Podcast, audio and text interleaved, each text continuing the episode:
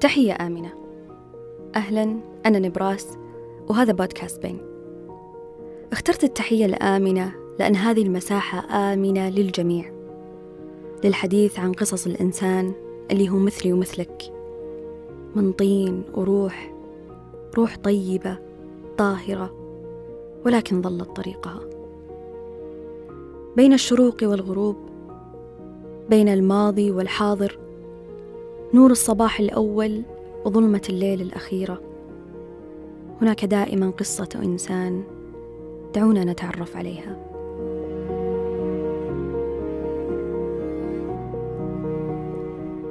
أنا وين؟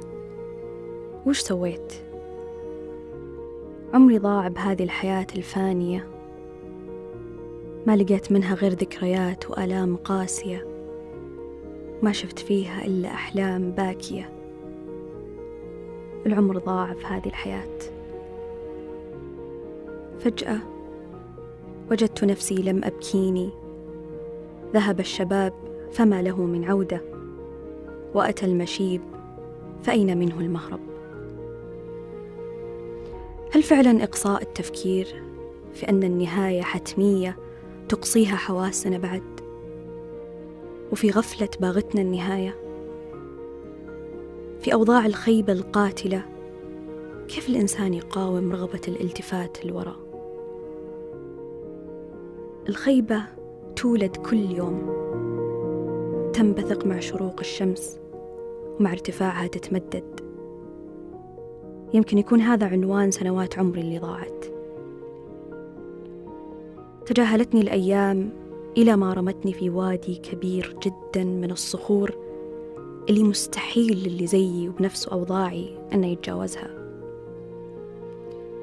ما كان عندي السلاح اللي يخلي محاولات النجاة شهادة في ذاكرتي. حتى البدايات في عالم الإدمان كانت على الفتات. حب التجربة في هذيك السنوات له طعم مختلف. كان فيه إصرار. إصرار أنك تجرب وأنت غير مدرك للعواقب.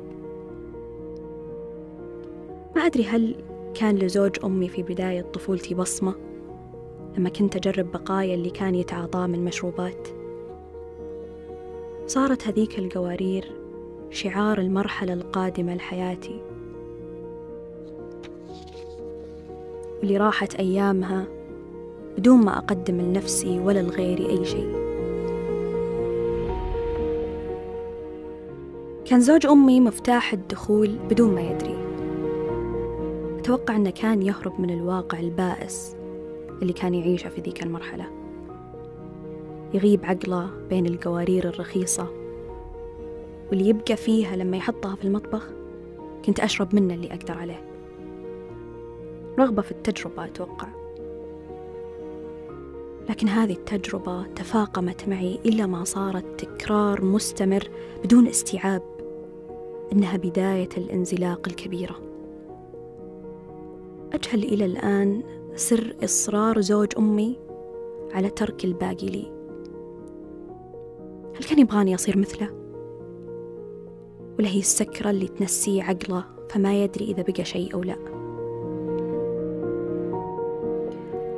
دفعني هذا الوضع بعدين للكثير من التصرفات الغلط. دخلت عالم السرقة من هنا وهناك لحد ما أحصل اللي أبغاه. ما كانوا اللي حولي يحسون فيني ولا باللي أسويه. فما أعرف هل هو جهل ولا إهمال لحد الفقد والوحدة في الحياة. ما كان عندي أب على قيد الحياة. راح عن هالدنيا قبل ما أعرفه. وما حسيت بحضن أمي. كانت عدتي بالية. تعليم ما وقاني من استدراج الحديث المقنع وإهمال مزق حتى ثيابي. ومخزون كبير جدا من المغامرات الفاشلة في مسيرة الحياة.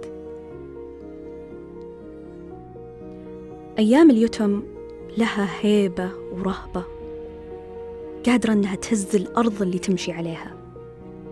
وأوقات الفقد عبارة عن رسائل تختزن في صندوق الذاكرة. اللي تبني القادم الفارغ من المحتوى. تهت في ظلمات الضياع وكان للصحبة دور كبير. ما كان عندنا أي خطوط حمراء في ذيك الفترة. سفرات فاسدة ما بين الرياض وبانكوك والكثير من الصفحات اللي بين طياتها تجارب فاشلة. كنت أوفر مبالغ السفر من السرقة والاحتيال. لحد ما تم القبض علي في قضية سرقة. ومع هذا ما وقفت. ما حسيت بحزن أمي على مستقبلي. ما أعرف هل هو خوف من زوجها ولا أنها مشاعر مدفونة. كثرت المهالك في حياتي من سرقات الإدمان الهروين.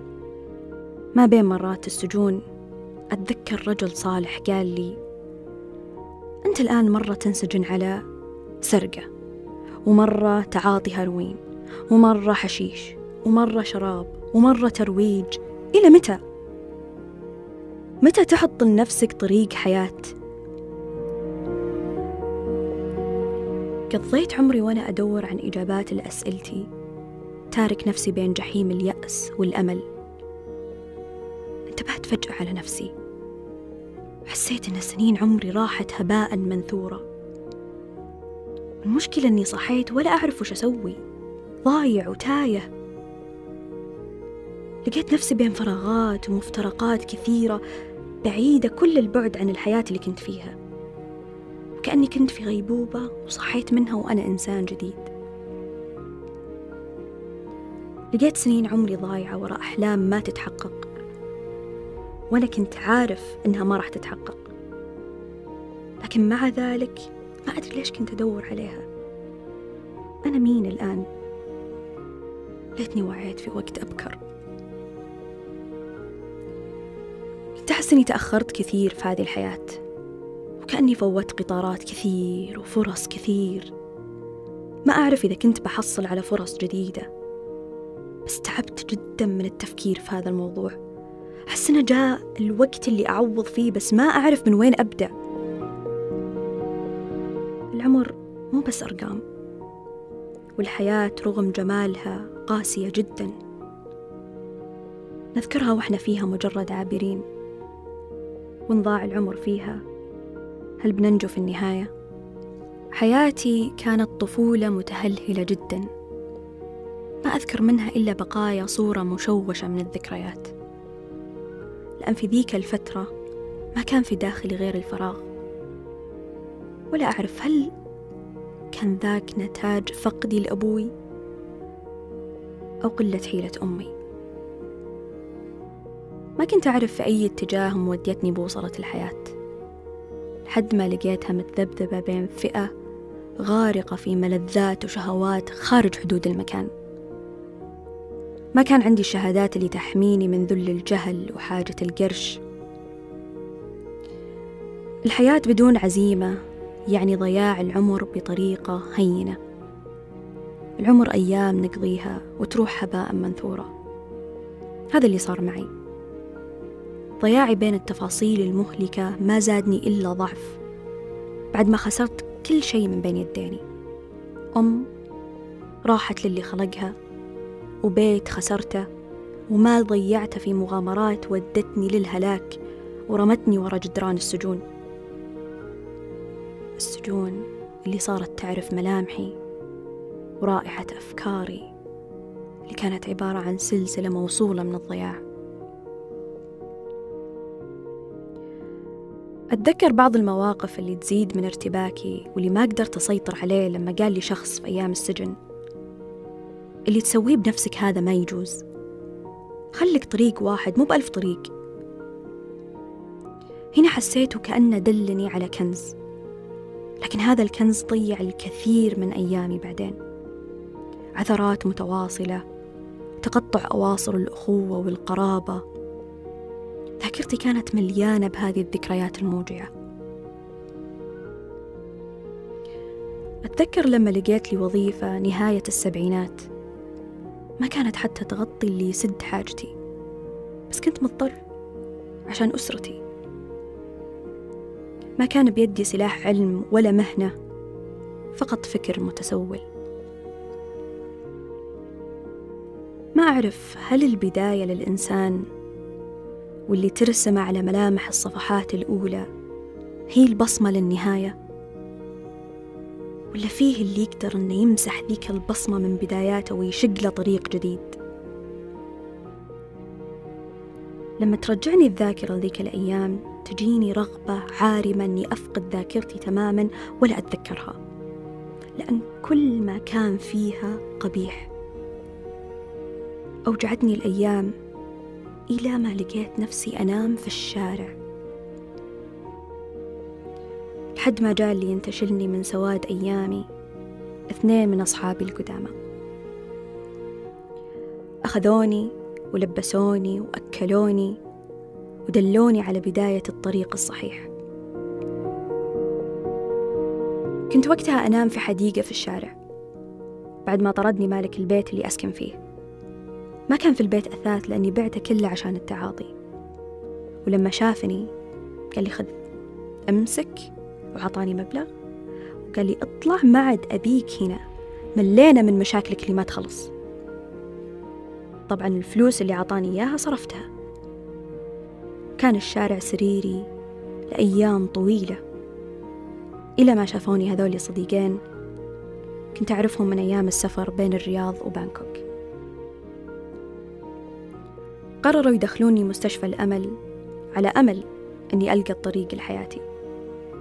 دخلت المستشفى وتحسنت في الظاهر لكن سطوة المخدر ما زالت تسيطر على نفسي فرجعت للإدمان من جديد. لما تصير ذكرياتك محطمة وتحس إنك بحاجة لإعادة ترميم وترمم ثم ترجع تهدم كل اللي رممته من جديد وقتها بتعرف معنى الحزن الحقيقي. Thank you.